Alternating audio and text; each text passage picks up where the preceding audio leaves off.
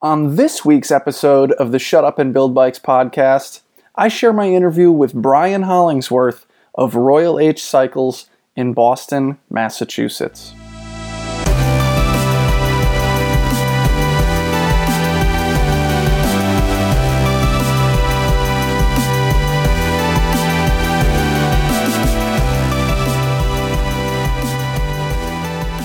Each week on the Shut Up and Build Bikes podcast, I get on the phone and I talk to somebody in the bike frame building world about frame building. And uh, usually that's a frame builder, and sometimes it's a frame painter, or like when we had Bina Bilenky on the show as a uh, as a trade show, um, you know, organizer, uh, owner. Anyway, and uh, you know, I want to get Mark from Paragon Machine Works, and I want to get Brent from BikeCAD, and all these different people that make the industry work, and uh, just talk about frame building and talk about bikes and and how it all happens.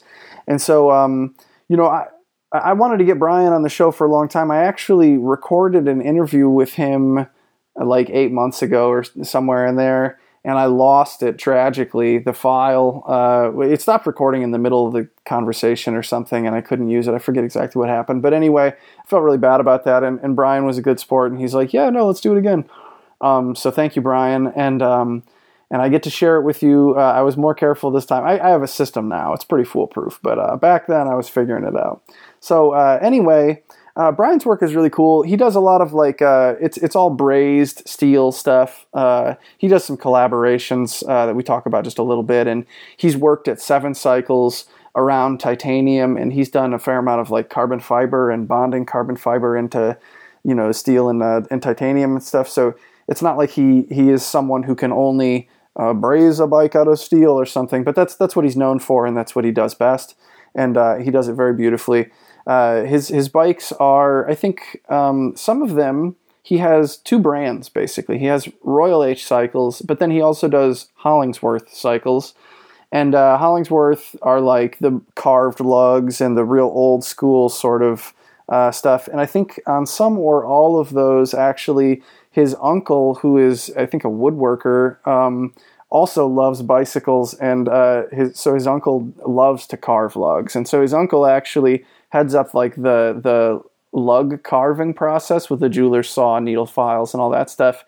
He just, you know, it's just kind of fun to sit there and, and, carve. And so his uncle doesn't actually construct the bikes, but he's a nerd about bikes. And so if you want a Hollingsworth, you can go to Brian and his uncle, Pete, I think, and uh, and you can talk all about, you know, what what kind of stuff you want carved into the lugs, the way you want it to look, and, and whatever. And uh, Pete will, you know, in his in his spare hours or whatever, he'll he'll be like carving away this lug set, and then he'll pass it off to Brian, and Brian will braze it into a bicycle, you know, as per the geometry and and the parts and all that stuff.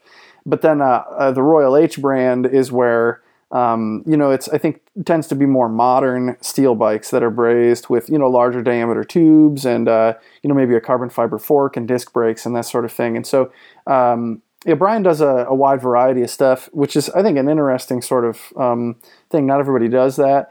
I think he's done a lot of cool bikes where uh, either his customer or he has like collected some sort of vintage parts kit that you can't really get. Well, you certainly can't get anymore, and so you have to round it up on eBay or or through some sort of uh, vintage uh, collector supply something or another. And so anyway, swap meets maybe. He's done a lot of cool bikes like that. And Brian and I go way back. Uh, he's one of the first frame builders that I was ever really aware of and uh, super interested in, and I followed his work.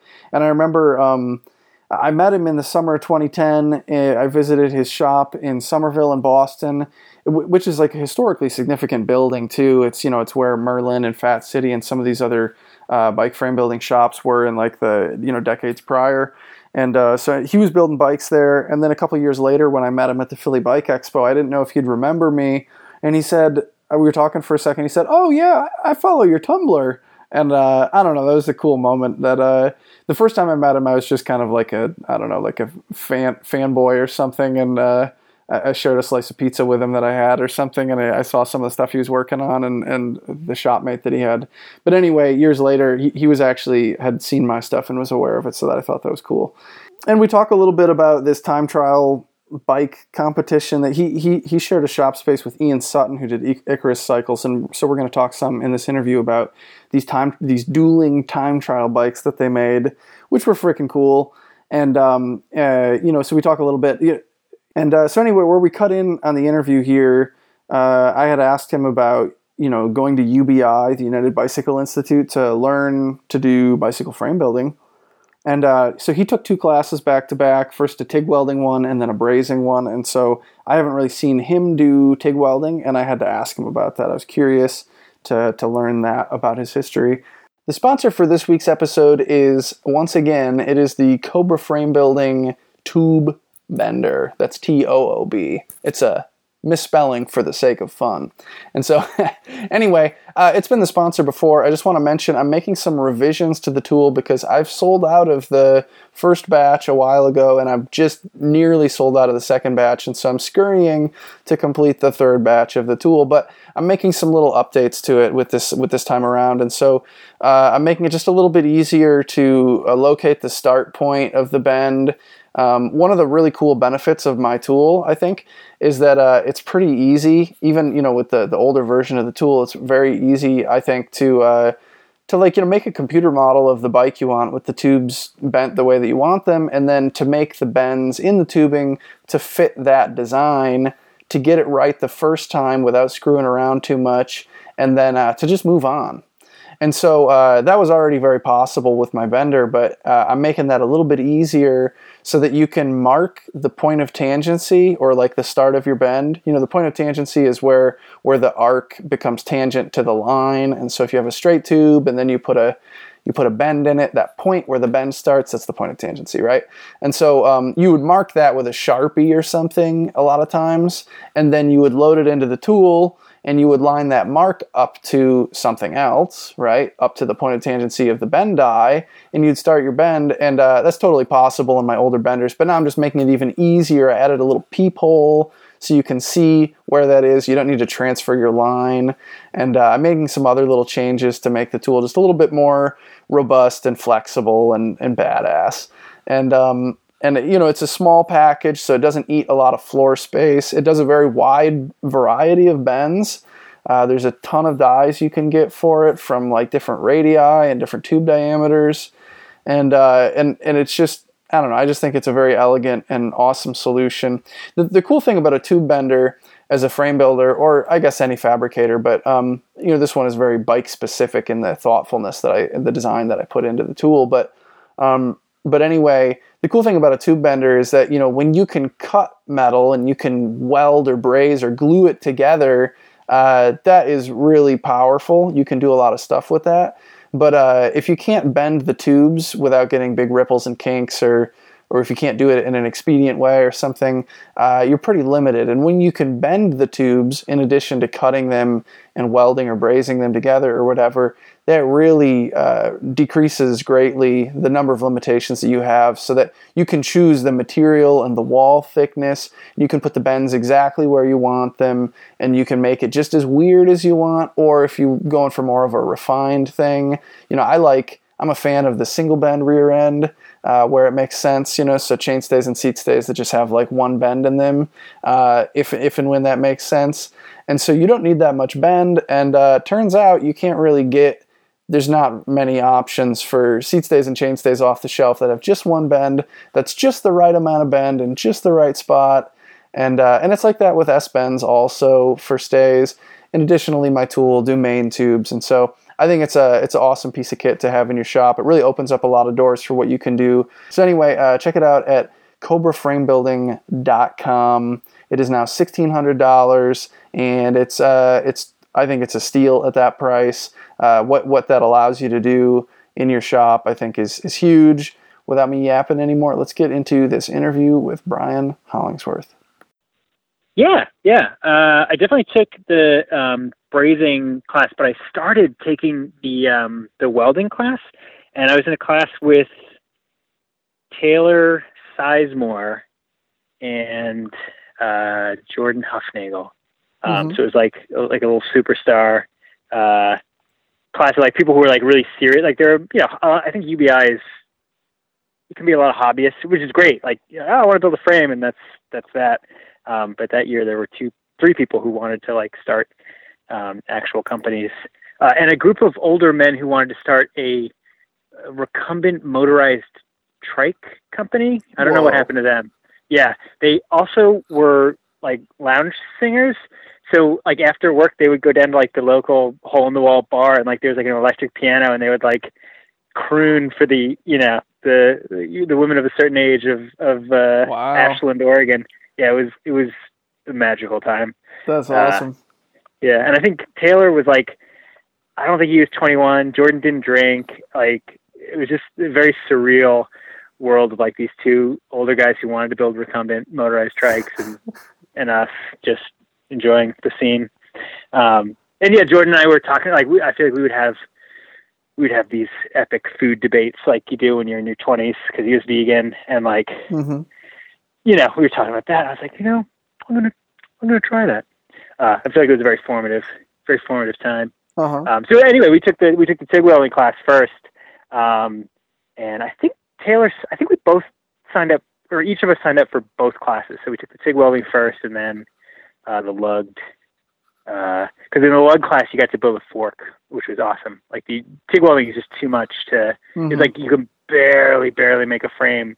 You know, going from like you know they advertise never having, you know, you don't have any experience. So, you know, the first week it seemed like was just doing like triangle uh, test pieces, which mm-hmm. I mean makes as you should, as you should. But um, there's no time for for a fork, so yeah. Um, I think everybody who made the did that class was like, well, I want to take another class to to get the you know hand you know with a hand bender, you know all the stuff that like I still do to this day. Like I rake each leg individually, mm-hmm. and um, I think does does Anvil make a dual bender like it does two at a time? Well, they did until he retired. Uh, but yeah, that's right. That's right. Yeah, he was he was making one, and it's it's beautiful, and it's got like um, I think it's like compound radii or something. So depending Ooh. on where you yeah. start the bend, that's you'll nice. you'll receive a different radius or whatever. You will impart a different radius depending mm-hmm. on where you begin the bend and uh, it's got a, it looks pretty slick. Um, it's pretty yeah. pretty cool looking piece of kit. And then also for my tube bender, uh, I wanted to make it as multi-purpose as possible. So I've been prototyping. It's a back burner thing. I need to finish it, but I've been prototyping uh, dies so that you can also do two fork blades at a time on mine. Oh man! And um, that, yeah, yeah. Because I mean, so, I'd be so interested in that. Yeah, because it's it's the most devilish thing. Like, so you know, in truth, you know, you, you aim you aim for a little under and invariably by tweaking each side, you know, you kind of ease up to the actual number. Yeah. Um, yeah, and I made it is. It, that was one of the first tools I made myself was just like uh you know wooden dies and for, yeah, for fork yeah, blades yeah. it's it doesn't other tubes are really hard to bend generally without wrinkling and kinking but fork blades because of the relative wall thickness to diameter they're not so hard to get a smooth bend and so I made a wood one and it, it worked. And you would do them one at a time and try and do yep. it to a mark or something. And then I realized that like yep. when you do that, when you preload the bend into it, you can kind of uh-huh. you can. It's really easy to bend a little bit out of it. like it's it's kind of preloaded yeah. in the one direction, so it like it unrakes pretty easy. But you try and avoid that. But inevitably, yeah. I would always they would come out a little bit different or something, and I had to do that. Just uh, you know, I mean that's that's bikes. I mean that's you do one half of something perfectly and you're like, damn it. it's just not going to happen again exactly the same way. Yeah. Um, but yeah, yeah, trying to, trying to aim a little shy. I feel like that was the, the, the trick I, I learned was, you know, don't, don't aim for the number, aim for just, mm-hmm. just in front of it and you kind of, kind of, you know, shuffle up to it. Yeah. But anyway, oh, you asked me about UBI. So, um, yeah, that was 2006. Uh, yeah, a series of like kind of bummer jobs uh, where I, I, you know, I feel like youth, like I didn't really know how to apply, you know, apply myself to just looking for the for a cool or a rewarding job, um, mm-hmm. and I ended up finding some real duds and. Um, yeah, I, I think I, I think I literally like the triumph of print media. Like I think I saw an ad for UBI in like Bicycling magazine, and I was like, that looks cool. like it was like literally didn't know it existed. The little it's like the ad was all text, but I was like it somehow piqued my interest because I feel like I I grew up. My dad and my uncle both like are obsessed with old um lug bikes. My dad is like a Paramount junkie. Mm-hmm. Um, he has like three uh, in, including like a freaking pristine. I think he has a '65 I know he has a 65 with the 68 track kit um, in orange, you know, team orange with the chrome, uh, Nervex lugs and all that. So I feel like I knew about that growing up, and that was kind of on my radar. And then the idea of like, oh, well, yeah, I could, yeah, I could try to do that. But it was it was revelatory because I'm like, there's no way. I'm like human. Like I I wasn't born into like an Italian family who's been doing this for generations. I'm like, there's no way. There's no way. And then you know you go to UBI, you're like, holy shit, this is kind of like doable. Uh, you know, I feel like it's the it's a double edged sword because you're like, it's intoxicating because you're like, I'm doing it, but then you realize doing it is in quotes because you're like, sure, you're joining things together, but you're like years away from like being any good at it. But Uh-huh. it still was like it wasn't total garbage. Like I still have my first, you know, I haven't managed to break it, Mhm. uh, the first bike. So I'm like, you can definitely go out of that that program uh, with something that's safe and rideable. Uh, Yeah. It's not necessarily in intolerance, anyone's tolerance, Uh-huh. visual tolerance, but um, you know, it's not going to kill you. So, um, but anyway, yeah. So that was kind of like eye opening, and then and then um, oh, and I think it was that coupled with the fact that I knew coming back, I'd applied to seven. I'd been really trying hard to get in at, at um, IndieFab because they were like right behind my house where I lived at the time. Uh-huh. Um, and I always thought those guys were pretty cool. Uh, I still think they're pretty cool, but um, they they were just a lot smaller of a company. And Seven was farther down the road in Watertown, and but they were hiring. Uh, and I was like, oh, this will be great because I don't really know anyone in the industry.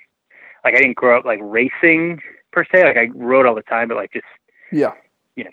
So uh, you know I didn't have like inroads. So I'm like, oh, I'll work at Seven. That'll which and it was I was like the best thing I think I ever did because I met so many. I met Mike Flanagan, Mike Salvatore, uh, Ian, uh, Marty, who does Geekhouse, Ian, who did um, uh, Icarus. Mhm. Um, so there's like a, a Matt Budd. There was like a, a real fur. I don't think Matt Budd worked at Seven, but he was in that world. Um, yeah, so like there's a ton of people who were like all in their mid twenties. Either they took a class, or I think Mike took, or uh, Marty took a class with Mike Flanagan. Like we were all kind of like had that excitement, you know. So Mhm. I feel like that that seven kind of introduced me to all those people, and then various combinations of like sharing shop space. I shared shop space with Marty in Austin, in like a shed. It was like there were rats. It was uh, there was like a rat fight in the shop one evening, and we came back to this kind of bloodbath, and we're like, oh my god, this, Wow. you know, it was terrifying, but also like like this is exactly what I want to be doing in my mid twenties Yeah. you know, want there to be blood on the wall. Um, so it was like it was kind of cool. And like we we're all living, uh, you know, at the time, uh, Union Square in Somerville was like a really affordable, still kind of dumpy, not dangerous anymore, but um, you know, it wasn't quite the there were there wasn't like an Axe bar, you know, Mhm. or, or whatever, whatever the the litmus test for uh, super hip. Uh, you know, there was just there were just axes, not an axe bar, just random axes lying there. Um, but yeah, I think uh, some of the people who I worked at at Seven worked at Merlin when Union Square was like super rough, and they they described tales of like, you know, it was like a tricky place to like ride a nice bike around in Mhm. uh, back in the like nineties. Um, So uh, yeah. anyway, so yeah, when I went to visit you in the summer of 2010 and I saw your shop space that you were sharing with Ian Sutton, that was in Union Union Square it was called? Yeah, that was in Union. So um, I moved out of Marty's place um, uh, to to to shack up with Ian, um, who was literally living there. It's like it was this amazing. It was a co-working space. It was kind of built out without pulling any permits. It was like super, you know. It was like it was great. It was like high times in green grass. We were like, yeah, we're a frame building shop, and you know, like the walls had cracks in them that you could see out of. The train went right by, and Ian uh, ended up for a while living there with a, a Jardine parrot. I was like, you can't write this stuff. This is so good. Um, although the parrot, it turned out, formed a strong bond with him, and just whenever he would leave, it would like shriek out it for its, you know, Yeah. its father figure or whatever. Um, and that became super old, uh, super quick. You're Um, like but trying still. to sand fillets and there's a there's a bird just carrying on there. yeah, and I'm yeah, also kind of like, mm, you know, we didn't have the best ventilation system. I'm like, is this good for the bird? I'm like, not like, is this good for me? I'm like, whatever. I'm invincible. I don't. I'm not. I'm not affected by poison. Uh, but I'm like worried about the bird. Um, you know, uh, we, Yeah. our ventilation system was just like, well, we'll braze near the window, um, type of thing. Uh, So that building, though, that uh, the the Union Square one, that was um, that was where Merlin had been making some of the first like titanium bikes, uh, like a couple Yeah. decades earlier. totally coincidentally, uh, in the basement of that very building, um, yeah, there's old pictures uh, that someone uh, in Fat City uh, was. That, I think that building is gone. I know that building's gone, but there's some pictures of that facility that was right across the the little square. hmm Um, so yeah, that was like that was like where New England's custom or yeah high end frame building anyway. And, and I did Merlin have any custom or were they? I think they were stock know. sizes. That was uh, Gary Helfrich was at Merlin. Yeah, yeah. I Okay. I don't know Gary personally, but he's like a, a big looming figure. Yeah. Yeah, Gary is a hoot. I would like to have him on the show because I've met the- him. I met him at Philly a couple years ago, and I uh, I've been to a seminar or two of his, and he is like, he's one of the most like whenever he's he's in the room and he's talking about something, it's like it doesn't matter what the subject is. It's always just inter- it's always interesting the way that he tells whatever story or what. He's he's a hoot. Uh, That's awesome. Yeah, that'd be that'd be cool. I, I would like to listen to that. Um, but yeah, anyway, so I got I got started working at Seven Cycles and and uh, ended up really enjoying the work. And uh, right when I signed on, I started as a finisher, just like polishing tubes, doing you know alignment checks. Um, I feel like that really kind of made slash ruins my like I, I try to hold all my bikes to seven tolerance, which is like super difficult because it's it's tight. Yeah. Um, uh, you know, and titanium is is is is a weird material to work with because you can kind of cold set it a little bit more than steel Hmm. because it's it's a little springier. Um, so anyway, get getting used to like holding holding the bike, you know, getting it from the welders and bringing it into tolerance and machining and chasing threads and all that. Um, but they started up a. This is before I signed on. They had a kind of a design for a full carbon custom carbon bike mhm. um, and they hadn't built any. So I kind of like was pretty, you know, as the newest employee, I'm like, oh, this is something good I can, you know, get get involved and get my hands on. Uh, and I ended up like no one wanted to touch it because it was like super dusty and smelly. Like you know, you machine the carbon with an abrasive cutter, and it, it just smells like burnt plastic, which is kind of repulsive. And yeah, no one wanted to touch it with a ten foot pole. And I'm like, oh, ah! So I had like a, uh, you know, like a I kept a set of clothes at seven. And it just I looked like a coal miner, um, you know.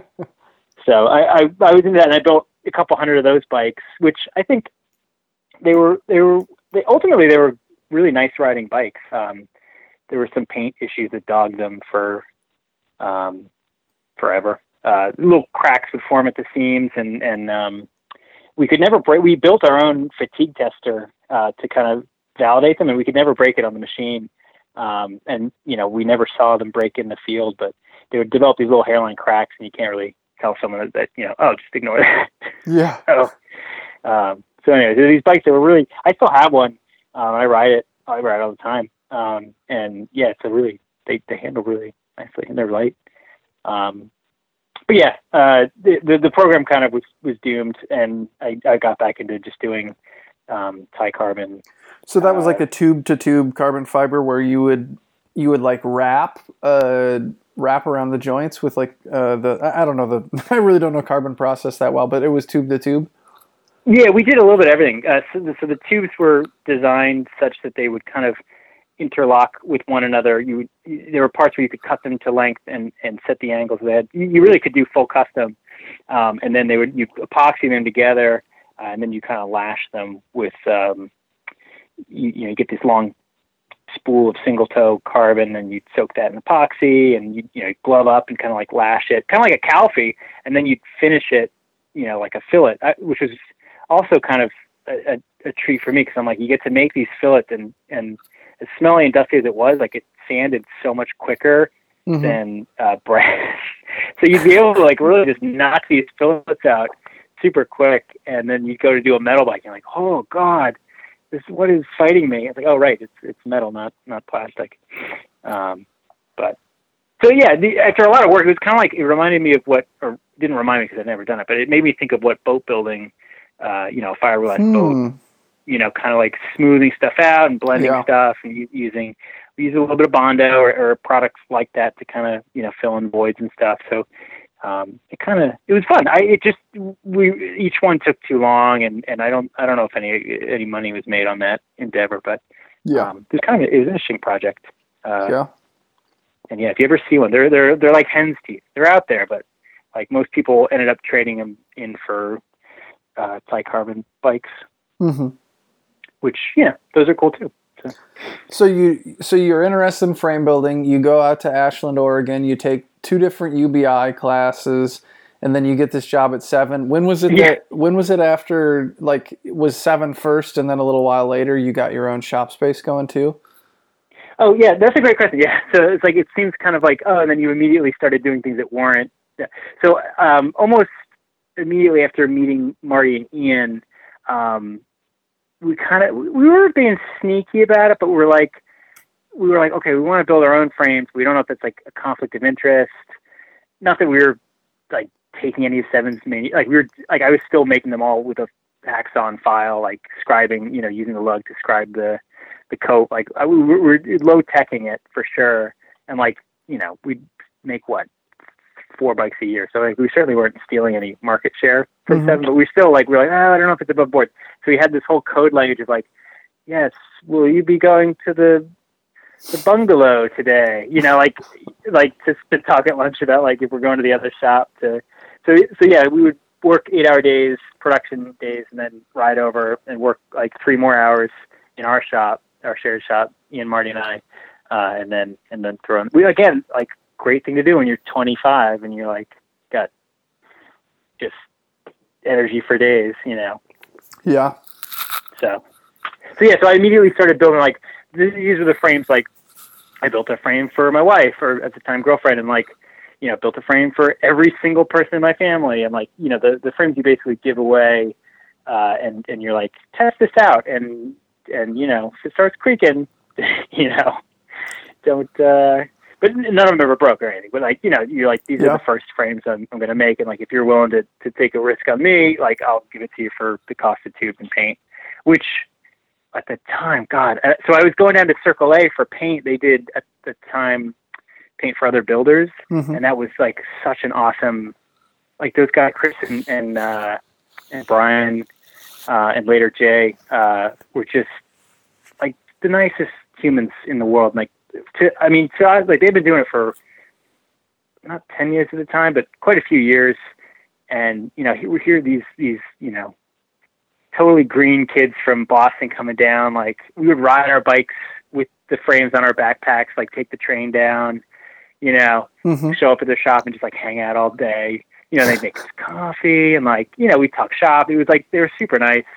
Um, and they, they would paint our bikes for like, I think 300 bucks or like something crazy. Like you know, you look back and you're like, you get a good paint job now, and it, you, you can't do it for like less than eight hundred or something. Yeah, um, I, I, remember yeah, they, looking at their prices when I was new to frame building and being like, yeah, seeing something like it started at three hundred and being like, what?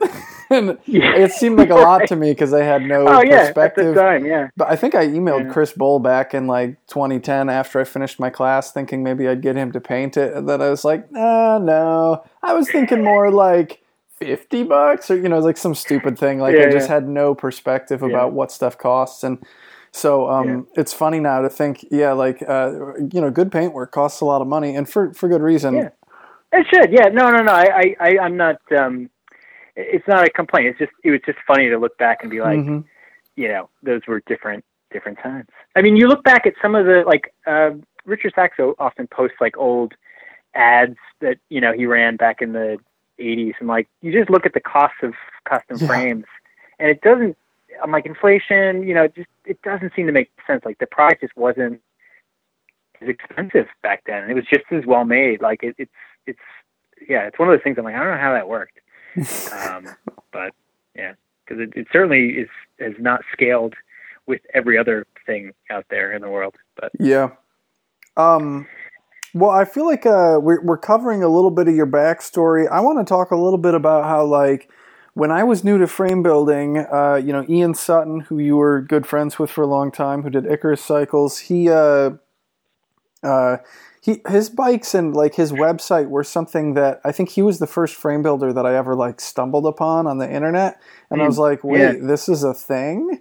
And this would have been like you know 2009, 2010, and I'm like, this is gorgeous, and these are beautiful. And then pretty quickly, I found your work through his, and so I was aware of that, and so I was following uh, the two of you, you know both of your work uh, from the very beginning, which is funny because at the time you guys, I imagine, felt like you know you were you know no big deal or something, or you're just starting to figure it out Oh yeah, yourselves. just starting. Yeah, Probably, but uh, I don't know. I looked at your guys' work and I'm like, this is amazing. This is so cool. And then I saw you guys uh, at your shop, and you know, like what a cool thing to be like young and to be sharing a shop with a, you know, like a freaking parrot and a, and a, you guys had a futon and you like hang Yeah. out and make cool bikes. And uh, I thought that was so cool. And one of the things I thought you guys did really well, or no, not really well, one of the things that you guys did that I was really interested in you know, because you guys made a lot of really cool and interesting bikes, and they would have some some kooks and quirks. But then there was you need to tell the story of like the time trial bikes because those ones Oh yeah. that was right around the time that I came to visit you guys. I think Ian had finished his, and yours was to be finished uh, in like Oh a couple months. And those Yeah. bikes were to me, you know, like over the years, I found more of like an interest in like a machine oriented process and TIG welding and hmm pretty straightforward diamond frames. But man, in Yep. the beginning, I was completely tickled with the idea of making like weird and Oh whimsical bikes that were not necessarily practical at all, but that were just really cool. And that's what those Yeah. were to me. Oh yeah, I mean those bikes were borderline unrideable. Uh, for me, just I, I mean making a like a low pro. So I was obsessed with um, funny bikes. Um, I had a, a Pinarello uh, Prologo or whatever the you know um, 650c front, 700 re- rear, uh, and Ian had a Fuji you know time trial. So like we were like obsessed with these weird freak bikes. Um, and I think I don't know how rad. Like I think there was always a. I was glad that I did lugs, or I I focused on lugs and Ian focused on fillets because it it kept us competitive, but it wasn't too much like, well, I'm going to make a, a better fillet than you. It was more like I'm going to do my thing well, and you can do your thing well, and like we can both coexist. Mhm. Um, but I, think that uh, there must have been like a little bit of need to compete, and we're like, yeah. I, at this point, I forget whose idea it was. I, I I think I'd always wanted to make one, and then it was kind of like let's each make this concept bike. And I feel like we were getting ready for our first Philly show, which was ten years ago. Um, and like we, I had it in my head that like a, a show bike is not. It's like almost doesn't have to be practical at all. It, it should showcase like you know your your uh, joinery. Like, and I still I look at that bike. I still have it in my shop, and it's like the the fillets on that bike look really good. And like it was all hand machined, like all filed, and like I made my own monostay with fork blades. You know, like weird choices. I had a pair of GP. Is it GP Wilson?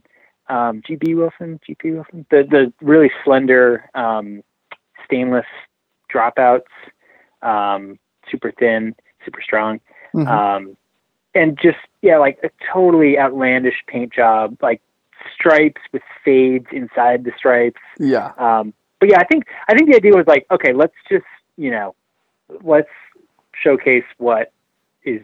Po- oh, and I got the tube set.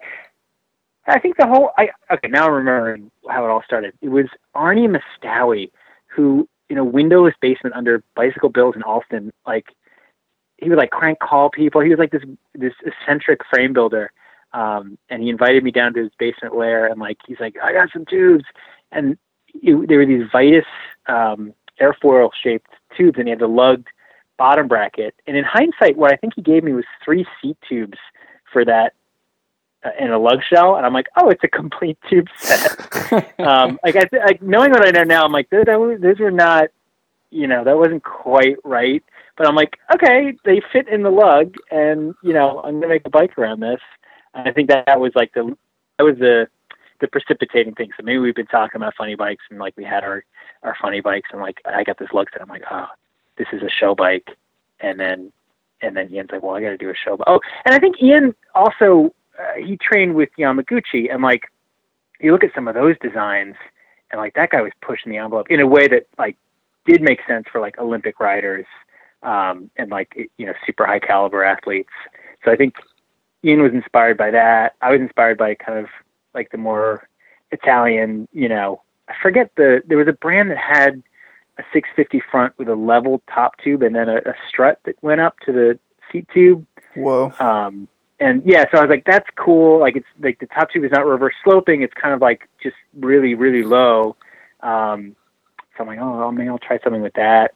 Um, and yeah, using a fork bender to bend the, the, I forget what I used for a top tube. It was like less than half inch. Uh, it was two tubes on top of one another. Yeah, like just, you know, you're trying to be different or creative for creativity's sake. And you end up making something that's kind of fun. And it's definitely funny. Like to me, I'm like, that bike makes me smile even though like, I tried to ride this, the, the handlebars are like ten feet below the seat. Like I, I just am not that level of athlete to like. Uh huh.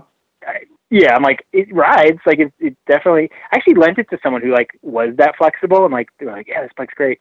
Um, because you know you make it hand like I, I designed it to handle pretty neutral because I'm like you know in that position like you're not going to be able to have too much steering input because um, you're so, or in my case, you're so like awkwardly folded in half. Mm-hmm. Um, so he said it rode, actually rode pretty nicely.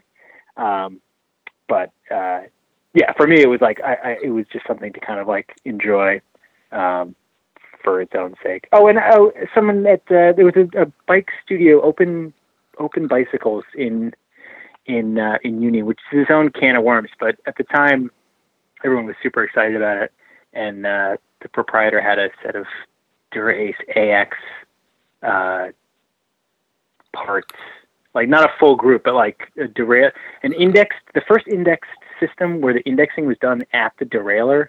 Um, like to me, and to me, I'm like that's fast, six speed indexed where the shifter is just a, you know, a, a, a lever, and there's this kind of weird step piece inside the derailleur, and it kind of worked. And I'm like, this is amazing.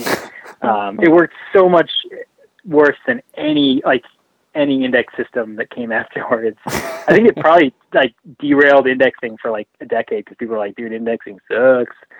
um, but for me, I'm like, "What?" I, I, oh, okay. So, and also, like, I had a Vitus that I inherited from my uncle, and like, I I was a little bit obsessed with these cycling evolutionary dead ends. Um, where like the Vitus thing of the like before they weld like for some reason they made bonded aluminum frames for years of it was like more or less standard diameter tubing, which is such a weird like they were so close to like because like you you could make a case for like a high performance oversized welded aluminum frame like a Klein, you know, uh, mm-hmm. back in the day. Um, but these were like really willowy bikes that were super flexy and they would crack and like they would come unbonded. It was like the weirdest choice to be like, nope, this is a good idea. And you know, it never caught on because like it was not a good idea. but I, I was just like that Vitus. Like I love that Vitus. Mine is cracked, like as they all inevitably do. Like uh, around there's an internal, you mm-hmm. know, brake routing, and it just has a little hairline crack coming out of it. So I'm like, every time I ride, I'm like, mm, this should probably be the last time I ride this bike with like visible cracks, uh, you know, that are growing. Um, but uh, yeah, so in that and like the time trial bikes, I think they were there must have been some UCI ban on on funny bikes because like no one uh, not even triathletes use them anymore. Mm-hmm. Um, so, but anyway, like those dead ends were, were very interesting to me. Um, and yeah, that, so it all coalesced in this kind of like, you know, no one was making any money yet because we were just getting started. So we're like, well, we got to do something attention grabbing. We also brought, we commissioned an oil painting. like, we're like, this is, you know, we're like, we have to get attention. We have to be, you know, we do something eye catching. So he came with his with his oil. I think I traded a fork. I made a fork for this artist who was in the co-working space, and we like posed for this oil painting. And he like painted this beautiful painting uh, of of Ian, who's like the winged Icarus, like dashed on the rocks, and like I'm in a suit of armor coming to his his aid, or maybe I vanquished him. It's like it's unclear from the painting, um, but it's like a very compelling work of art. I have it in my shop now. Ian is saying that, and I think that he has a point. It's time for me to, you know, because it wasn't necessarily mine to keep. I ended up keeping it because he moved out of town. But like, he's like, maybe you'll mail that down to me and I can have it for years. um, which would be pretty funny to just like not tell him and just like he gets a big box in the mail with like yeah. the oil the oil painting. Um, so yeah, so I yeah, it's like when you're green and and like I don't know, I, I didn't have the audacious. It felt a little audacious to put my name on the down tube, having built like only a handful of frames. So like the Royal H thing was like, like sort of in that kind of family of decisions where, you know, this is like going to rely on, you know, it's not going to rely on, on a name. It's going to rely on the on the the joinery and the, the visual impact and punch, and also the ride quality, like to to to build itself. Mm-hmm. Um, and ultimately, I ended up doing like years later. Um, I, I have a Hollingsworth kind of line. I, I'm I'm still working on the marketing end mm-hmm. of it. Mm-hmm. Like that's not my forte, but like you know where it is like I, I put Hollingsworth on the down tube, and it's like um, I collaborated with my uncle. He cut the lugs. He's a, a woodworker. Um, and then you know like this very traditional traditional frame building, kind of in the British style with like super ornate, fancy lugs. Yeah, so, yeah. He's yeah. always at the Philly Bike Expo, and and he'll be there this year. Oh yeah, yeah. That's like another awesome thing about it too. Like Uncle Pete and like my parents, like and my sister, like super supportive, like family, like riding the first couple bikes I made, and like Uncle Pete was like always super super into um, coming up with designs. He designed um, some of the graphics uh, that I use now. Um, and he's like not a graphic designer. He just like drew some cool stuff. Mm-hmm. And I was like, this is amazing. Uh, so yeah, so like it, having a supportive family is like pretty, uh, was pretty often definitely critical to like, you know, they would all come down booth and like, you know, um, my mom would like come in her like Royal H jersey and like definitely like I, I swear to God she made some sales at that show because she's like you know how like uh, no one can can you know hype you up like a like a mom. Yeah. so it was like definitely awesome uh, having her in the booth. Um, so and yeah, my sister has a bike out in in uh, Boulder and like get you know gets a lot of attention out there. So yeah. Um, yeah. Um, what else do we got on the list here? Uh, I mean, I guess I wanted to bring up the the whole competing time trial bikes thing because I just thought it was so cool, mm. like the novelty of making stuff uh, that was totally out there, and I just thought those bikes were both uh, very distinct and very beautiful, and they're like, yeah, in their own way. Like you had the you had the the color wheel, disc wheel on the back or whatever. So the disc wheel, uh, the disc wheel uh, from that Philly show was uh, an awesome collaboration um, between my sister and uh, and her partner at the time, uh, Robbie Holb, who is a super talented painter.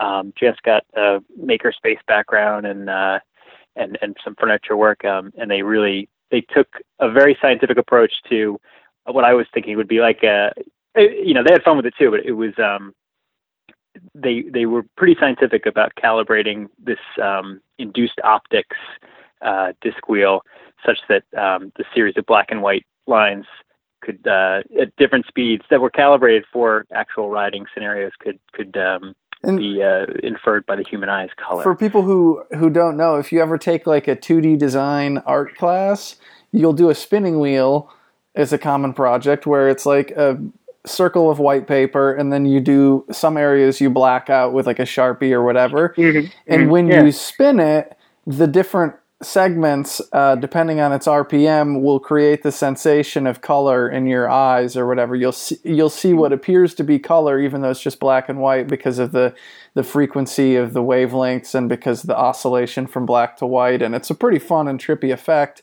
and so you yeah. took that that principle or that phenomena and then you had yeah your sister paint a design which optics, yeah. sitting still looks really cool uh, and is very yeah. very cool on the disc wheel. But then when you're time trialing, when you're making them sweet records and yeah, busting ass, really looks mm-hmm. cool. Yeah, and like so, yeah, like the design, like it almost looks like like southwestern um, like uh, pottery, you know, when it's sitting still. Um, but and Janet did like did her homework. Like she definitely rigged up some test pieces of cardboard to like a like a DeWalt drill to like calibrate the spacing because like you wanted to change colors at like relevant speeds. So the idea was, and it depends on what kind of light you do it under, like the frequency of fluorescent light versus incandescent versus sunlight. Um, but yeah, she designed it to like hit certain colors at certain speeds so you could theoretically tell how fast you're going based on the color of the disc, which is just like to me, I'm like it's like also kind of strangely practical. Um, you know, like Um, and we had this whole like idea of like shooting. Like we never ended up doing this. Was just like a over beers talk. But we're like we could have some kind of like little video where it was like optical doping and it was banned because it would like induce seizures in like competitors. You know, like That's just funny. like so yeah. So it was like just like a super fun thing. And I'm like, yeah, the the, the idea of like you know, if you're a drummer in the band, like I imagine that must be very fun to be like, yeah, I'm gonna I'm gonna make some like some cool runes on my on my double kick drum. yeah. Um, you know, and like yeah, that like sets the tone of what the band's all about. So yeah. um, I love so, you know, I'm that. glad that yeah. I, I love that stuff about um, it could be branding or it could be more than just like you know logos and stuff, but like things where you have an opportunity like you know you're making bikes and a bike is something you can ride and it can be custom fitted and there's joinery and there's all these things. But then you have this other opportunity you know like oh like uh, what are we going to do for the visuals on the disc? And it's like you can do Mhm, whatever you want. I mean it's pretty literally just like a canvas there. Yeah. and then and then what you do there suggests something about the mentality and the spirit of what was going on with everything else. So if you make the bike and now someone who's you know looking at the bike or riding the bike maybe they don't weld or they don't know much about the the design of the bike frame but they can see what you did with the graphics or, or whatever else and it suggests to them something about what you're trying to do and i just think that's so cool like the way that you can convey a spirit of something uh, in in like the dominant form of what it is but also in like the details of other things i think that's a lot of fun Nice. Yeah, no, it, it definitely like that level of. I mean, and that's why I try to do with all the show bikes. I mean, I, to me, I kind of end up treating every bike like a show bike, um, but specifically on those early show bikes, it was like, yeah, that that is that you kind of hit the nail on the head. Like it was trying to encapsulate every, like a fractal, like every level that you're on is kind of indicative of the vibe of the whole picture. Um, but yeah, Yeah. Now, when I had Bina Bilenky on the show, uh, she was pointing out how you, I mean, other than like her dad, uh, you you are like the exhibitor who's been at every Philly Yeah. Bike Expo, and certainly, you know, I've seen you there every time I've gone, and um, it's a it's a great show. I love it. I'm always trying to do some some promo and, and remind people that they should sign up and plan Yeah. and go. And so, anyway, uh, uh, what what do you got going on this year? This year nothing nothing like the the concept bike. These are both uh these are both going to be real you know daily drivers as it were. Um but i'm doing a uh so i'm, I'm going to bring the nighthawk which is a, a bike i'm working on with my retailer uh carl at true cyclery um which is a super modern it's all the all the um all the ticks for like uh uh what's what's on point right now. So it's got it'll have through axles, flat mounts, uh, tapered steer, uh, double oversized tubing. It'll be mostly filleted. Uh, it'll have some lug work um, and sleeving uh, to, to reinforce it. Um, S-bend stays. Um, so it'll be totally contemporary. Uh, I think it's got a little bit of top tube slope even. Um, it'll be kind of matte black with gloss decals, you know, kind of svelte and, and nighthawkish. Mm-hmm. Um, and so that would be like the very very modern uh, road bike. Uh, and then uh, this is, I guess this is kind of like uh, the the the concept. Like I'm going to build a, a a throwback road bike that I really wanted to build since I started, and it's kind of shocking that I haven't had the chance to. Wow. Um, but it'll be a bike that, to me, like it'll be the last moment of steel. Like uh, there was a, a period of time when Eddie Merckx lugged bikes. They would they still had down tube braze-ons, Mhm. but they had a loop cable guide brazed onto the head tube because everyone was using STI, uh, you know, uh, Shimano uh, shifters or, or Yeah. Campy stuff, Ergo, whatever. Um, so like that to me is like those are the bikes that I immediately as a as a kid was like these are the coolest bikes that like Mhm. people were still doing competitive racing on lug steel. yeah. Um, This is like so it'll be- the, the Motorola or the 711 Yeah, team bikes from the early 90s. yeah, and the Kaloi, I think team bikes had had that. Um, yeah, like right right when you know you'd still have a lugged bike for Paris Roubaix, but it would have like a RockShox suspension fork, you know, uh, with a little Yeah. caliper on it. Like you're like the idea of leaving lug steel was too. It's really funny to think about it now. Like it's really weird to go to the lengths of like putting a suspension fork on a lug steel bike, and you probably had to like change the angles quite a bit because that axle crown must have been crazy. Yeah. Um, but like, no, no, it's got to be lug steel. So like the idea of like, well, why not do a TIG welded bike? Like that would have been like sacrilege. Like to me, that's the era. Like, it's a very specific moment of like a couple seasons of racing. But I'm like, that is what I've always. That to me, that's like the high water mark. And and people stopped exploring what lug steel could do because all these other like at that moment uh, or after that moment rather, um, you know, TIG welding, aluminum, titanium, carbon, all kind of like yeah drowned out steel yep. as a competitive. Uh, you know, somebody was telling me, uh, my friend Jeff was telling me that he heard part of the history of like how things changed through the 90s. And so this is a second story I'm hearing from him. I don't know if I'm telling this right. He was saying that it was like the aerospace industry kind of there was no money in it for a period in the oh, 90s. and so you had all yeah. these aerospace guys who started mountain bike companies like Yeti and and a bunch of others and um and then like that was this huge influx of like brilliant and talented like fabricators mm-hmm. and engineers entering the bike world and that that was what brought in especially in the mountain bike world like lots of rapid technolo- like technological and process change that you hadn't seen in previous decades and then you know, my friend Jeff was sort of lamenting that like it's been stagnant for a while since then. But uh, yeah, yeah, it's it's interesting to me to think about that in terms of bikes because it's weird how long we hung on to like lugged steel yeah, and then and then yeah. all of a sudden it was just kind of like it was gone from from racing and stuff, you know, from from from the yeah. sort of uh, the forefront. Yeah, it was like a sea change. Yeah. Um, so for for me, like that's a bike I've always wanted to to make. It'll have, you know, um, internal uh, routing. It'll have, you know, this is the same kind of thing I described. Like it'll have down to bosses, but like a loop guide for for um, you know for brifters. That's uh, so cool. Yeah, so it's like it, to me uh, that'll be very satisfying. It'll be you know for sale, but I'm gonna I'm gonna make it in my size. So if it doesn't uh, you know if it doesn't leave the the show floor, uh, I'll I'll get to maybe take that and add that to my stable. You know that's always, it's reminding me now that I have a sweet spot for that era of bikes for sure. There was a blog that I, or a, t- you know, I don't know if it was a Tumblr. There was a blog that I found like about 10 years ago now, or eight years ago or something, and it was called Tears for Gears. Did you ever see that? Yeah, yeah, yeah, yeah. I remember he'd that. Like, he'd totally. like scan totally. all these old like uh, Mavic or Mavic uh, and, mm-hmm. and like different mm-hmm. um, these different catalogs from that era of all the stuff and like the oh, the yeah. colors and the designs and the bikes and everything. I was so just like, good. I just had such a sweet spot for that stuff. Or like the the Campy Delta brakes. Yeah. Oh my uh, god. Oh, so good, man. Yeah, I, a, a Delta brake on a lug bike to me that's just that's just heaven.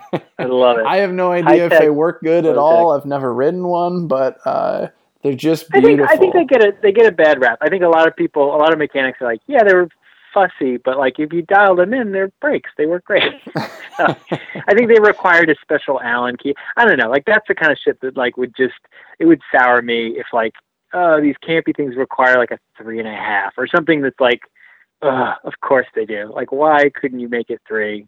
You know, mm-hmm. is, does, does it need to be three and a half? Like, is this just being? And like, I think the I've seen the inside of them. Like, the, you have to trim the cable just just so. So uh, I, I, get the feeling like they're they're kind of they're kind of fussy. But um, but yeah, the um, we are talking about vintage uh, stuff. There's a book uh, that I keep. I've, I've always kept it on my desk um, called The High Tech Bicycle. Mm-hmm. Um, it, I think it was published in like 1978 or 79 um, it is to me it's like the lookbook of like what I kind of consider to be. Wow. It, it, kind of breaks it down by region. So it's like Italian, like Italian makers of note, you know, uh, French makers of note, uh, and then it's like the American makers are like, well, some American builders are. I think it's like it has a little nod to Richard Sachs, like this is a promising young builder.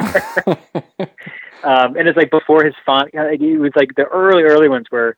Um, I think Richard was in all caps and Sachs was, lo- or yeah. maybe vice versa. Like the, the very early, um, early logos, and it was kind of funny that like, you know, Italian master, Italian master, Italian master, you know, British giants, you know, the the TI Raleigh, and it's like, ah, in America, people are starting to do some interesting things.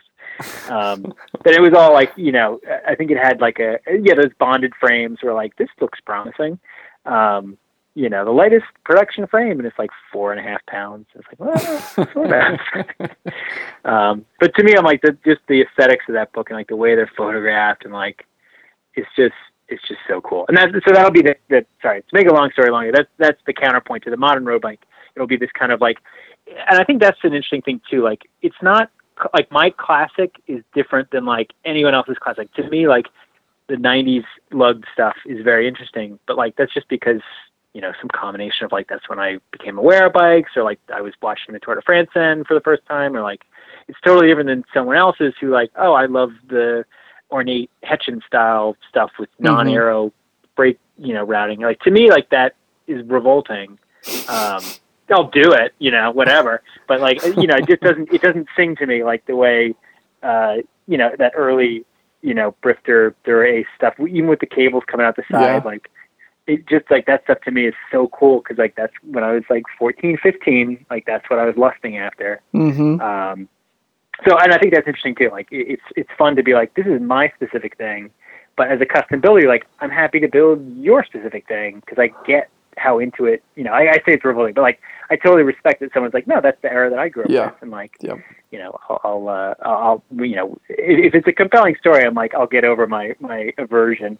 Mm-hmm. Uh, and you know, and, and I'm happy to build. I've, I've built some weird bikes with like super retro parts. That, you know, sometimes just uh, I built a bike for my dad. He had a uh, a rod shifter. Uh, Whoa. Simplex rod shifter. And that was all he had. His like Uncle Pete gave it to him um, as a as a 50th birthday present, and he had it on a shelf for like years. And then he's like, "Let's build a bike around this." I'm like, "Yes, let's do that." Um, and it actually shifts really well. Uh, you just have to kind of get to it, which is the tricky part. Mm-hmm.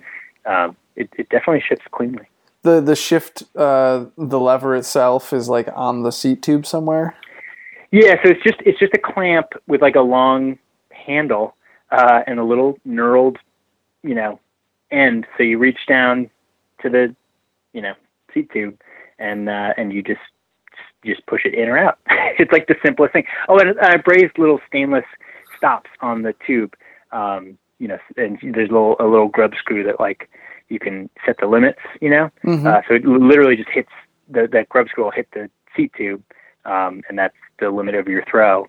Um, and we built it up on a kind of retro style, like real close uh, half step gearing. So like the the two chain rings, like you really they're only I forget how far apart they are, but it's it's not the 3450 or uh, 3954 or 53, whatever mm-hmm. the normal one is. So it's it's you know it's not it's not moving, and and the, of course the straight block and the uh, straight block four speed in the back. So you know it's it's not taking up a ton of chain slack, mm-hmm. um, but it, it it worked really well. So. That's so cool. I think yeah. that stuff is really interesting. Like the um, you know, just old outmoded stuff is kind of fun. I remember you made uh, you you would make a lot of like fixed gears and single speed bikes and stuff, and I ah, remember yeah. you made some uh, some bikes with like the Bendix, uh, the coaster brake two yeah, speed. Yeah, yeah, mm. yeah. those mm. are cool to see. I don't know. I think all that stuff is fun. I mean, um, you know, there's all different kinds of, of bikes and bike building and bike culture, and uh, I'm maybe not as much in tune with some of that same stuff that got me interested like 10 years ago. But uh, man, that it still scratches an itch for me to like think about some of that stuff and to talk about some of that stuff because it's like I don't know. I just I love the the like the the new and interesting ideas of yesteryear or something. Uh, yeah, yeah, yeah, yeah, yeah. Like the yeah, the two speed was like the automatic, you know, the automatic gear or drivetrain, you know, and like mm-hmm. at what era was that like really something people were like, yes, I don't want to have to ever think about shifting. I just want to, you know, when I activate my coaster brake, it'll automatically downshift. Um, that was the other like the, you, you, I built up the bike with that. Um, so it's a coaster brake and a half a turn back activates, you know, the coaster brake, and then a quarter turn back just toggles it between one of two speeds. Um, so theoretically, if you're in the the you know cruising gear and you go to brake, it'll shift down so that you're in a nice starting gear. Mm-hmm. Um, in theory, and then you know you, I built it up and was riding around Boston where you're starting and stopping all the time, like in traffic, mm-hmm. and every time you hit the brakes, you shift, and it's like it turns out to be like the worst, like the most annoying because you have to then quarter turn back because you're like you know, I yeah, you were get- already in low gear, and then now you're in high Yeah. gear, starting from a stop. Yeah. So Yeah. It, it it ended up in in practice like being absolutely horrible, but you know it still was a cool. And I think uh, it was one of those things where like I, I kind of was was uh, kicking myself because right after I built that bike, I think uh, Sturmey Archer, whatever conglomerate owns the name Sturmey Archer now, came, like reintroduced a two speed kickback um, hub, uh, and I was like, ah, damn it, you know. So the Bendix wasn't as novel, you know. Mhm. This was an, a Bendix from the, you know, whenever. It's the, I don't even, I don't, I don't know the history of of that stuff, but it, it was long enough ago that it had a steel hub body. and Yeah. it was heavy. uh, it was like a really heavy, heavy hub.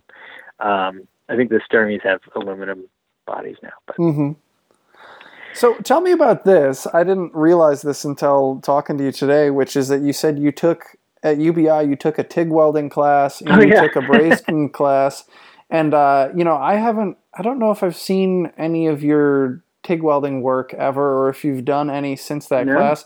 I know It would be you've had a it, yeah. titanium bike or two made with your name on it, where you did. Uh, you know, like the mitering and the prep, the design work, the customer work, those things, and then you handed Mhm. off the welding uh, Mhm. to uh, I think your friend Michael, right?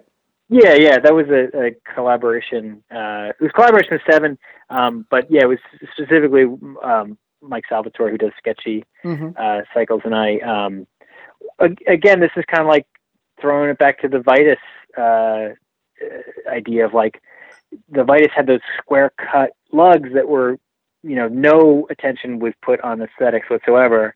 And I was like, what if you made a really minimal skirt lug um, that had some kind of shape and some kind of nice, you know, lines to it, and then but the bulk of the bonding was done with an internal lug like the Vitus. Um, so like taking the idea and like, well, what if we, what if we like, you know, gussied it up and made it like look nice? Mm-hmm. you know, the Vitus had an, an aesthetic all around, but like I, I don't think they, would no one would call them beautiful. Like they were just ninety degree cuts.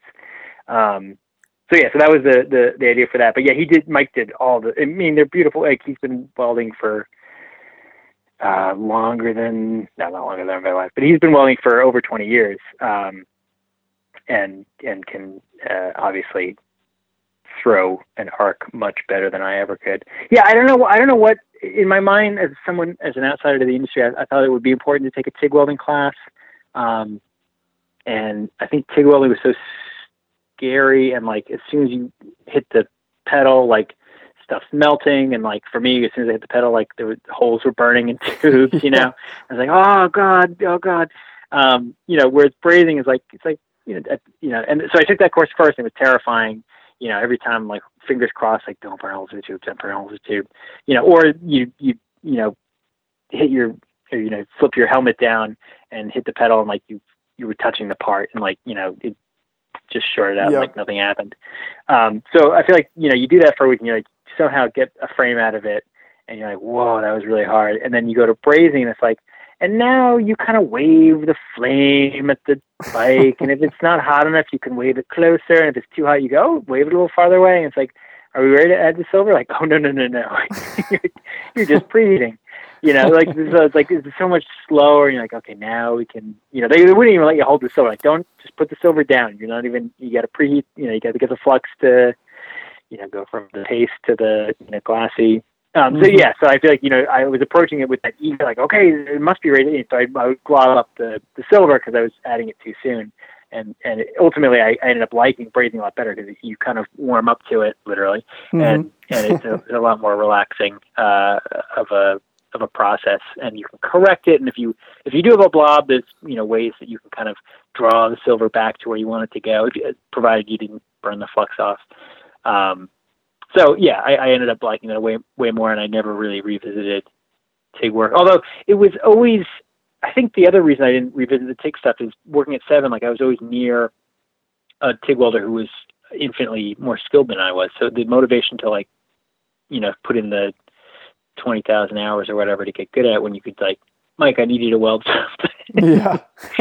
you know, uh, or, or Marty, you know, even just tacking, like making racks was like a real, like one of the times where I really wish I could just hit, put tacks down. yeah. Um, you know, because you've got everything kind of set up on the you know dry fit and trying to, to dry fit and then and then braze it. You know, the flux gets the parts just glide right off, and then you end up with a mess on the floor. So, um, yeah, there were definitely times where I, I would have been served well by welding, but um, yeah, I think I think there were just too many good welders around me that I was more and not a lot of people who were doing lugs. So I was like, oh, lugs can be my thing. Mm-hmm. Yeah, I mean, you do it very well. Thanks. Yeah, and the and the fillets and everything, and I. Uh, uh, for some reason, I always, when I see your work or when I think of you, I think a lot of times your more classic work is like what sticks in the front of my brain or something. But uh, but then you know that like through this conversation and, and when I'm seeing your work at shows and on your websites and different things, I'm always reminded that uh, you know you do a lot of actually more contemporary looking stuff you know, usually yeah. all brazed with with fillets and stuff. But um, mm-hmm. you do plenty of that. For some reason, I, I'm maybe maybe it's like the display with your uncle with the with the lugs that he's cut and the yeah. Hollingsworth thing. Maybe that's yeah. part of it. I think of you for for that a little bit more actually. But um, yeah, you do a really good job with that stuff. It's always really interesting to see what you bring because it's never never just the same thing. Yeah, thanks. I I definitely yeah I I I think if I had to look back, I think I've probably done more like well, it's probably about 50-50, like the the straight up classic lug stuff, and then something with a little bit of slope, a little bit of oh, like unusual tubing, mm-hmm. uh, and especially nowadays, I, I've done a lot of bikes with um, tapered steers. Um, so to me, that's like the idea of like, what if the '90s steel thing never stopped? Like, what would we be doing in steel? Um, and Columbus is just continuing to make awesome tube sets and like, you know, people are making 44 millimeter head tubes in in um, in steel. Like I was using uh, the uh, Verywall has some of the 44 millimeter um, stock with um, I get the cups from Nova to, to kind of like give it a little you know mm-hmm. uh, visual visual you know kind of nods to like a, a, a, the top of a lug um, or some kind of you know break uh, in the mm-hmm. tube. Um, so yeah, to me, I'm like, oh, that's just an extension of like what you would be doing with steel. Like as parts evolve, you know, the same idea of those stupid loop guys on the head tube. Like, you know, it's like that's the natural evolution of like, yeah, let's not stop doing steel. I think it rides really well. Like, I think there's a lot of benefits to it.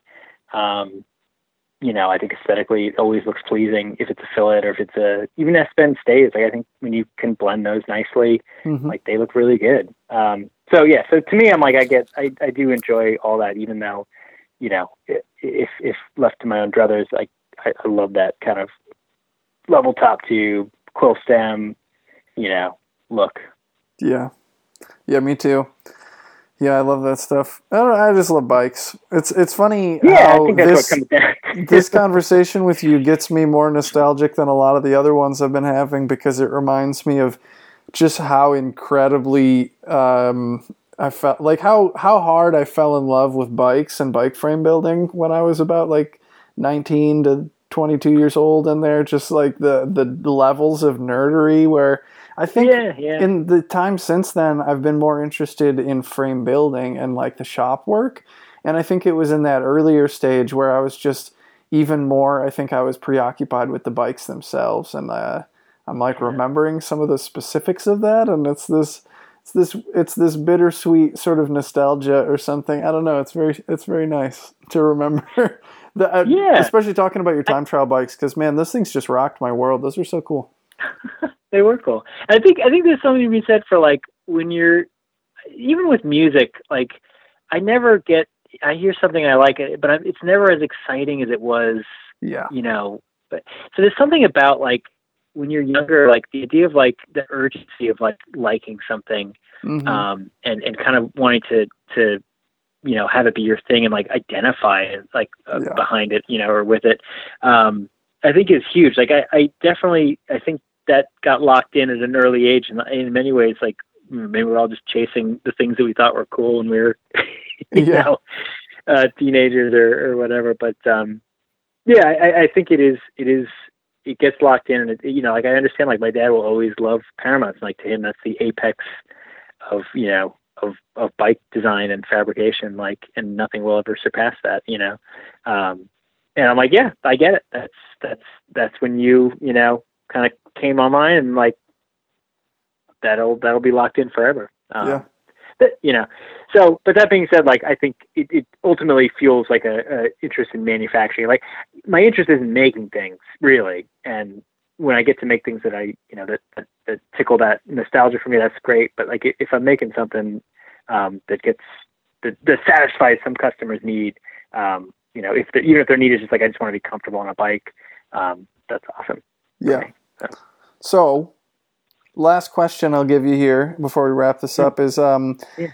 uh, think about this either way. Uh, advice you'd have to other newer builders, or advice you would give to you know your younger self on the path that you were on God. toward the journey of frame buildership uh, things that might have made it easier for you, or things that you see other people struggling with, or or tips to like uh, success or something, uh, and whatever that means to you. Oh, I, I, this is a great question because I think about this all the time. Um, and the thing that the thing that killed me when I was a, a young builder is I had no interest in learning about the business side of running a business. Uh-huh. Um, which sounds crazy, but like I kind of ran into it just like I love bikes. Yeah, um, me too. Yeah, and and and really like didn't structure like I was a sole proprietor, which is kind of risky, like from a liability standpoint. Um, you know, being so intimately coupled with what could be a you know dangerous product uh, if you if you do it wrong. Um, you know, oh, I'm I'm building in the traditional way, like nothing bad will ever happen, um, and nothing did. But you know, like that that was kind of a risky move. Um, I think my advice would be like cultivate it as a hobby, maybe. Uh, not to not to be like don't follow your dreams, but like you know, get get good at the frame building part of it, and then start a business. yeah. Not like everything at once. Because um, all I wanted to do was braze, braze, braze, and like you know, it turns out like even if your company's wildly successful, like a lot of the company stuff is like answering emails or like talking to customers or yeah. you know just a million little day to day things that at the time I was like oh this is tedious. Ugh, I just want to be brazing um, so I think I think it would have been it would have suited me well to have maybe done it on the weekends and like allowed myself to be like yeah when I go in the shop. All I'm doing is brazing or, or, or fabricating and like that's great um, and then kind of like okay and here's how I'm gonna start an LLC here's how I'm gonna you know maybe I take yep. a freaking community college class on like, you know, uh, being a small business owner. Like, so I've kind of I figured that out over the years, and and ultimately have made it work. But it, there were definitely some uh, some frustrations that came from from really just not being interested in that part of it. And like ultimately, if you want to do it as a business, you have to be interested in yeah. the whole meat and potatoes of it too. Um, so I think you know part of that's just being young, and I, I almost wouldn't even give that advice because I'm like, whatever. I had fun and like I made a lot of mistakes, but I was it was always fun. There's a little sense of dread, which I think was good. You know, the, those years, the time trial years, like it was always it was fun. But it was like, yeah, we're gonna, or, am I gonna be able to make shop rent? You know what I mean? It was like oh, it was always kind of a little, and it always worked out. Like, or you do a repair for someone and like, um, you know, you pay in cash, please. You know, I don't want to put this on the books, type of thing. Um, so yeah, I think I think that would be the advice of like get either if you're good at business, that's great. But like if you're not good at business and you're getting started with frame building, you got to get one up to speed 1st mm-hmm. I think doing doing both at the same time is a is a recipe for for either getting burnt out or, or you know making some bad decisions that'll that'll end up hurting you. Um, I would say a, a, bit of advice, like always, if possible, um, share a space. And I happen to like at the time that there were a ton of builders, but like I share a space now with a with a, a machinist, uh, a luthier, a fit bike fit person, and a woodworker. Mm-hmm. So like I think sharing a space like keeps well specifically sharing a space with other like either craftsmen or artists or like people who will understand good work and I feel like on a like some level like being near people who who value that level of attention to detail and quality like keeps your work really good. Um, whereas it might be a little easier to to take shortcuts if you're just kind of like left by yourself. Yeah. Like having having Ian as a shop mate, even though we weren't doing the exact same thing, like I I never sent anything out the door that wasn't like you know you could photograph it with a macro lens and and you know not a pinhole in sight. And like i think that ultimately too like there were bikes that i i think i over finished a lot of bikes and like to the detriment of of any profitability. Like the company never made any money but like um i definitely think that that com- competition maybe went a little out of hand where like i would finish it to like uh you know the an unnecessary degree of uh of finish because mm-hmm. you know a lot paint does some paints I guess are, are are better or worse than others, but paint can can cover a lot of sins. Uh, yeah, you know, uh, and then just like kind of understanding when to throw the towel in. Um, but yeah, I mean, I, I think there's worse things you can do with your youth than uh, start a frame building company. So, um, I ultimately like what, the worst you can do. I think my advice would be like not to not to get into a ton of debt. Um, yeah, so absolutely. I, I was always I was real cautious about. I mean, I think I bought one machine, you know, uh, and if I couldn't share a machine with another person in the space, I would just do it by hand. Like, mm-hmm.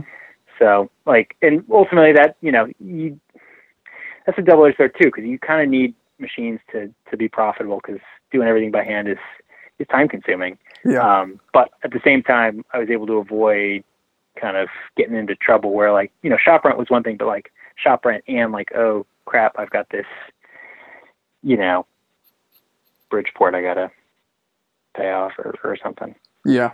So, so yeah so I, I think i think you know not not getting in over your head and expecting like oh i'll make some sales and like that'll that'll pay for it. Like always like i can only buy what i have the money to afford type of thing. Mm-hmm. um but yeah i mean these are all like pretty obvious things. I think i think the the ultimate advice is just you know make you got to make at least 10 frames before you start selling them i think. Mm-hmm. um, and maybe that means you know maybe you could sell for like the cost of tubes or like you know something to keep the lights on but um, i do think that you got to have at least 10 um, some some people famously think you have to have like way more than that. Um, but i think 10 is a good a good number. Like at that point like you shouldn't be scared of like or it shouldn't be like a, a kind of a, a like, well, I hope things are going to go well once you know these strike the torch. Mm-hmm. Um, I think you have to have the confidence, like, okay, I know how to move the silver or brass or whatever your yeah. your meeting uh, is. Uh, yeah. And I, I remember those early frames where I'm like, when it goes well, you're like, yeah, and then when it goes sideways, you're like, what is happening? I, like it's like I don't even know. Yeah. Yeah. So I feel like that that feeling of dread has to be kind of out the door yeah. Uh, before you can start selling them, because uh, otherwise you're just gonna it's gonna be too stressful. Like, yeah. Um, and that'll kind of take the the fun out of it. Yeah. I would I also think, recommend having a good day job. yeah, I, I would absolutely say that, and I think there's a difference between like, oh, uh, you know, so and so says I should have 10 or 25 or however many yeah. frames under my belt before I do it. Well, let me just crank them out. And then, like, I, I don't know. I guess, like, I, I, I, think that, you know, by the time I had made five and 10 and however many mm-hmm. frames, I thought they were coming out pretty good.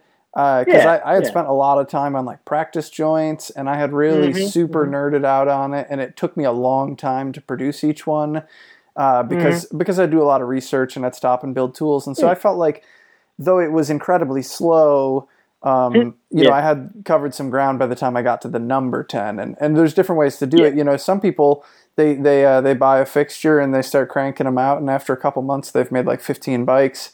And, um, mm-hmm. and if they don't have any background in fabrication, they might not look so hot. And so there's different, you know, whatever the number ends up being. Yeah. Maybe you're going yeah. for like a feeling or a level or something more than, but yeah. Yeah.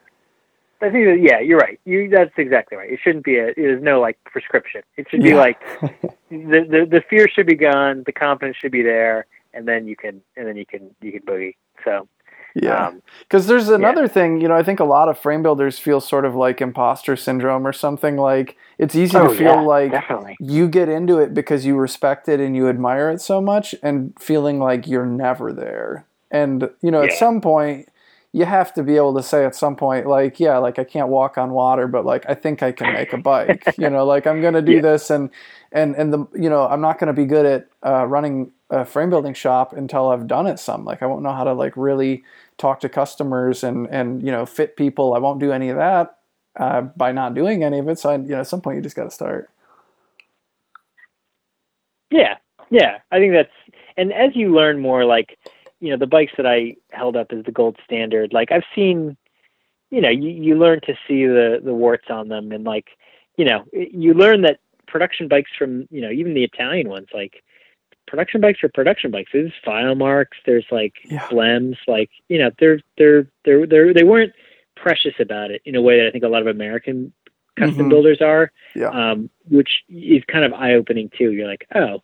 Um, and then there are some frames where, like, I, I every Bruce Gordon I see is like the epitome of perfection Yeah. uh, somehow. Uh, so you know, th- th- you know, then there's people like that where like I the lugs are perfectly thin, like Chris Bishop's frames. Like Yeah. I've I've never seen anything other than just pure beauty Yeah. uh, out of that guy's shop, which is great. Like, uh, you know, but I think it's like, that's cool, but it's also cool to be like, yeah, I, I've seen some DeRosas that are, you know, got Mhm. chewed up bottom brackets and like they work great. Yeah, no, I, Brian Chapman, when I had him on the show, he was saying that with the paint work they were doing, like the refinishing, especially at Circle A, you know, he he saw he saw some really beautiful stuff, and then he saw a lot of like what you can get away with, and he's like, well, Yeah. I don't want that to lower my own bar, but it's it's good to know where the bar could possibly be. I think is what he said. yeah. Yeah. you know, and it's That- like, well, yeah, you know, looking this- at other frames, yeah. you Doing know, this- repairs and stuff, like it is, it is good to see that like, oh yeah, like some stuff left the shop not looking quite, you know, a hundred percent. So, Mhm. Um, yeah, but I and then you know really I think a lot of frame builders when they are started they're focused on on the beauty of it. But like the thing about working at seven is like you got to have those frames be dead straight because if they look nice and they wobble when you're going downhill, like you know Mhm. get to get the the shimmy, um, that's gonna besmirch your name. Like if if you've got a customer who's like, yeah, this this bike doesn't ride good or doesn't descend well. Mhm. Um, so that that drove a uh, you know struck a chord too. Yeah.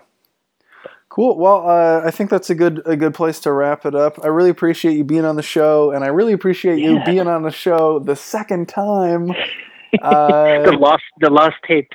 Yeah. the lost tapes, yeah. So yeah, sorry about that, but um, yeah, Yeah. thanks so much. I can't wait to see you at the Philly Bike Expo Oh, and God. and everyone else to too. Yeah, it's always a great time, and um, I'm gonna get there early this year. I'm gonna have slapped. I'm gonna. I think. uh, yeah, it's gonna be good. I'm gonna be ready this time. nice. Yeah. I, I I feel like this year I'm gonna get there a little late, but hopefully I'll uh, I'll I'll get some sleep the, the night the week before and uh, and be ready to rock and roll. I mean, it's so electrifying. Like I just going to Blackbird, like hanging out and getting pizza with everybody, and like Oh, going yeah. to Simon's shop. Like I feel like it's it's like frame builder Christmas. So yeah, it is.